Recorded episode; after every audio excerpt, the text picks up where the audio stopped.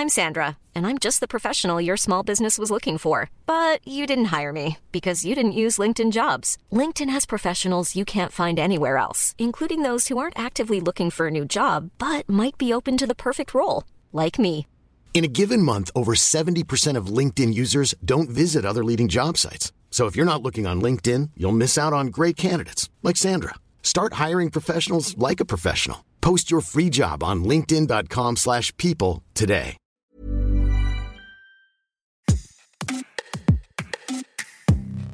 Milliards d'êtres humains, c'est ce que compte notre planète depuis novembre 2022. La population mondiale devrait continuer de croître pour atteindre 10 milliards et demi à peu près de personnes en 2080 dérèglement climatique, effondrement des écosystèmes, épidémies, pénurie des ressources naturelles, conflits, crise économique et sociale permanente. Les inquiétudes sont grandes. 56% des 16-25 ans du monde entier pensent que l'humanité est condamnée selon une grande enquête de l'Université britannique de Bath sur 10 000 jeunes de 10 pays publiée en 2021 dans la revue The Lancet.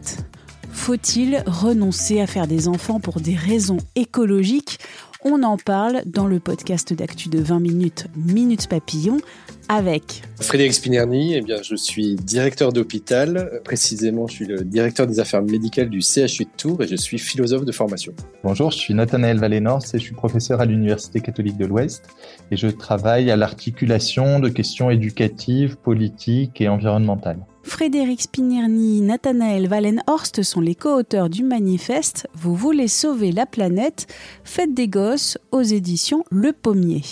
Revenons sur le titre et l'ambition de ce manifeste Faites des gosses qui ne propose pas de politique en faveur des naissances, mais, je cite, de redessiner les contours des rapports sociaux liés à l'engendrement, ce qu'on pourrait nommer générativité sociale, pratique visant à renforcer le lien social et à augmenter notre pouvoir de commencer une action susceptible de modifier la marche des choses. Ça fait trois lignes. Frédéric Spinerny, qu'est-ce que ça veut dire? C'est que le principal objectif, je pense, de notre société, c'est de ne pas déconsidérer la question euh, des enfants, mais justement de reprendre la l'essence de la de la naissance, c'est-à-dire le renouveau social et politique et les pratiques sociales en elles-mêmes. Et nous, on vise les pratiques sociales, on ne vise pas justement euh, la question de, de la natalité. C'est ce qui nous importe.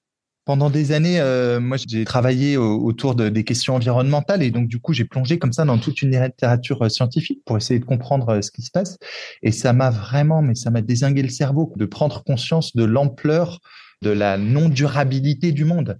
Prendre conscience aussi de, l'ampleur de l'injustice structurelle qui est au cœur de nos politiques publiques, qui est au cœur de notre modèle économique, etc. On bouffe la planète et on se gave comme c'est pas possible, sans penser en fait à demain, sans penser aux autres, sans penser aux, plus démunis, euh, etc.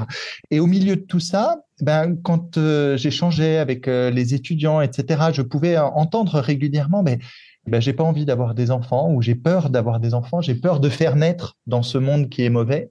Pour euh, diminuer l'empreinte environnementale des, des, humains, moi je vais prendre ma part et je vais prendre ma part de façon un peu radicale et catégorique parce que les responsables politiques ne le font pas et je ne vais pas avoir d'enfants.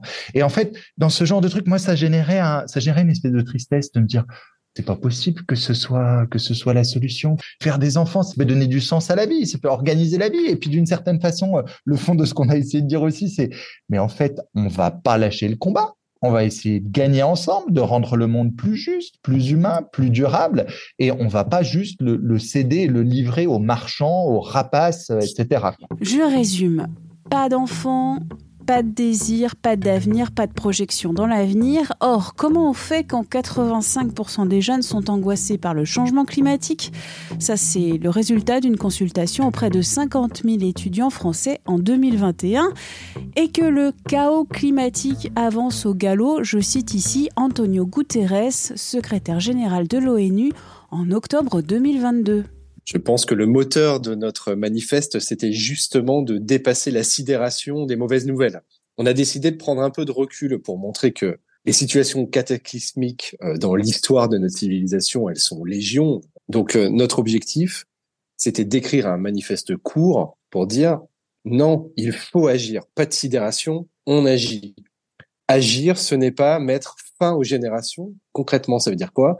Ça veut dire se concentrer sur, un, éduquer les nouvelles générations, donc il faut faire des enfants, et deuxièmement, les éduquer aux pratiques sociales qui sont vertueuses et qui limitent concrètement les modalités de notre société qui polluent, détruisent euh, et euh, développent des comportements de prédation. Bien sûr, chacun est libre de décider ou pas d'avoir des enfants. Enfin, c'est une décision extrêmement euh, intime là-dessus. On se permet pas de dire quelque chose et on veut quand même en parler un peu.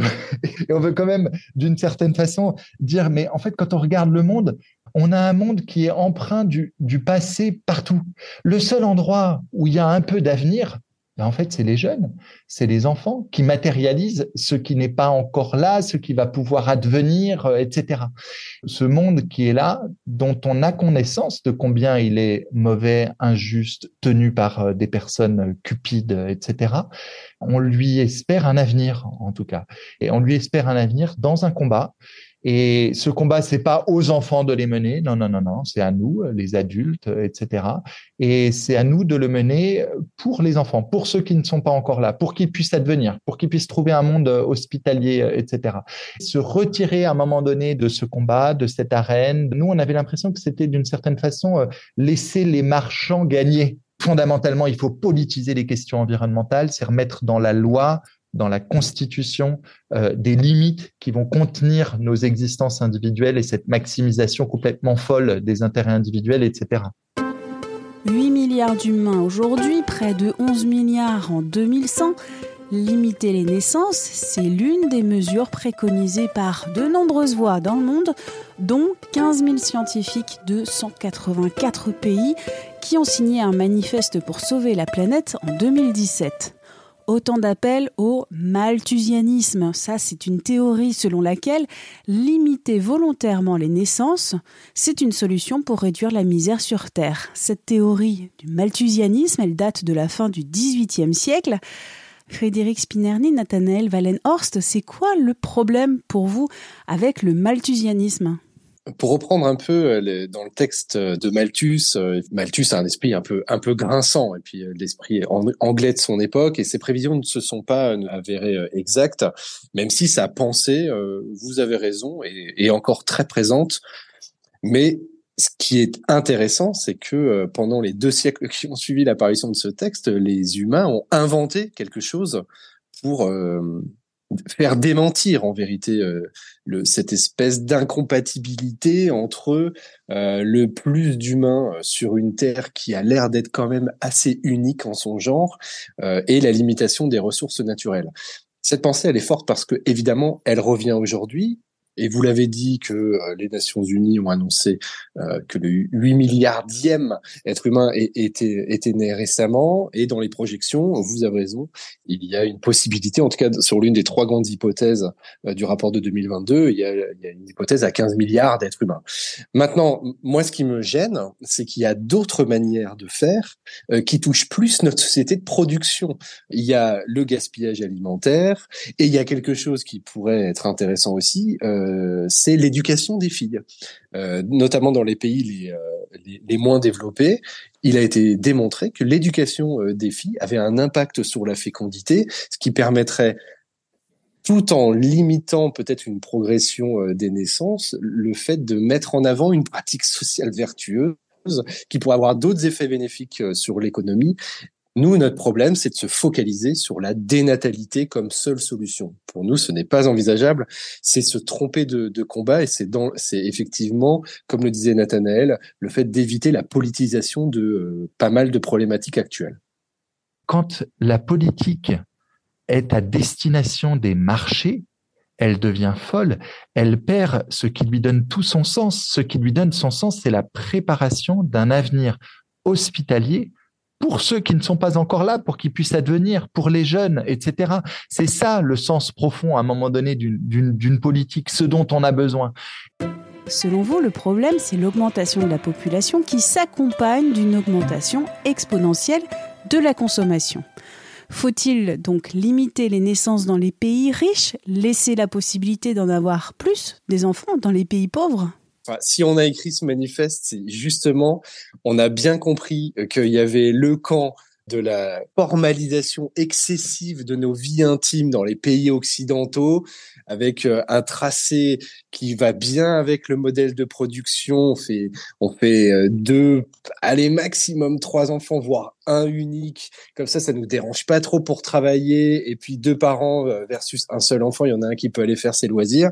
Nous, notre notre topo, c'est de dire non, arrêtons de focaliser sur la dénatalité, changeons les rapports de production. Point barre. Nos sociétés, là, elles sont devenues complètement barges, c'est-à-dire on est en train de foncer pleine balle dans un mur.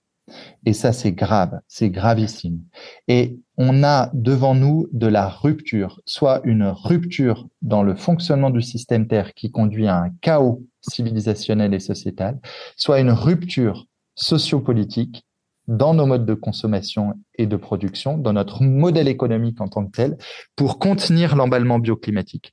C'est à cet endroit qu'une rupture radicale est, absolument nécessaire. Et donc, c'est-à-dire à un endroit où il faut sortir du capitalisme rentier et spéculatif, sortir de la maximisation des intérêts individuels, sortir de la démocratie. C'est quoi? Bah, On est libre, on est libre de faire ce qu'on veut. Pour expérimenter, ah bah la démocratie, c'est je bute contre des limites, des limites à la maximisation de mes intérêts, à ma consommation, etc., etc.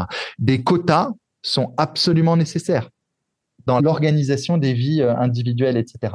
Et c'est pas à un moment donné d'arrêter de faire des enfants, ça, ça, ne résout pas le cœur du problème, qui est à un moment donné un système économique qui est vraiment mortifère et, et problématique.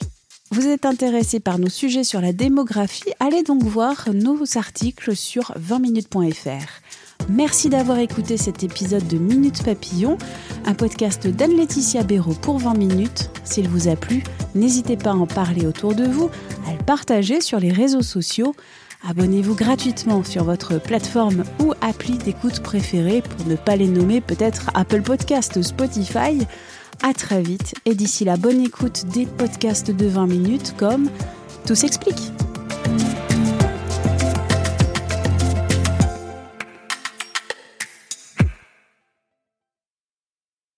On ne va pas se quitter comme ça. Vous avez aimé cet épisode? Sportif, généraliste, sexo ou scientifique, varié mais toujours bien informé. Découvrez les autres podcasts de la rédaction 20 minutes sur votre application d'écoute préférée ou directement sur podcast au pluriel.20minutes.fr. Et merci de nous avoir écoutés.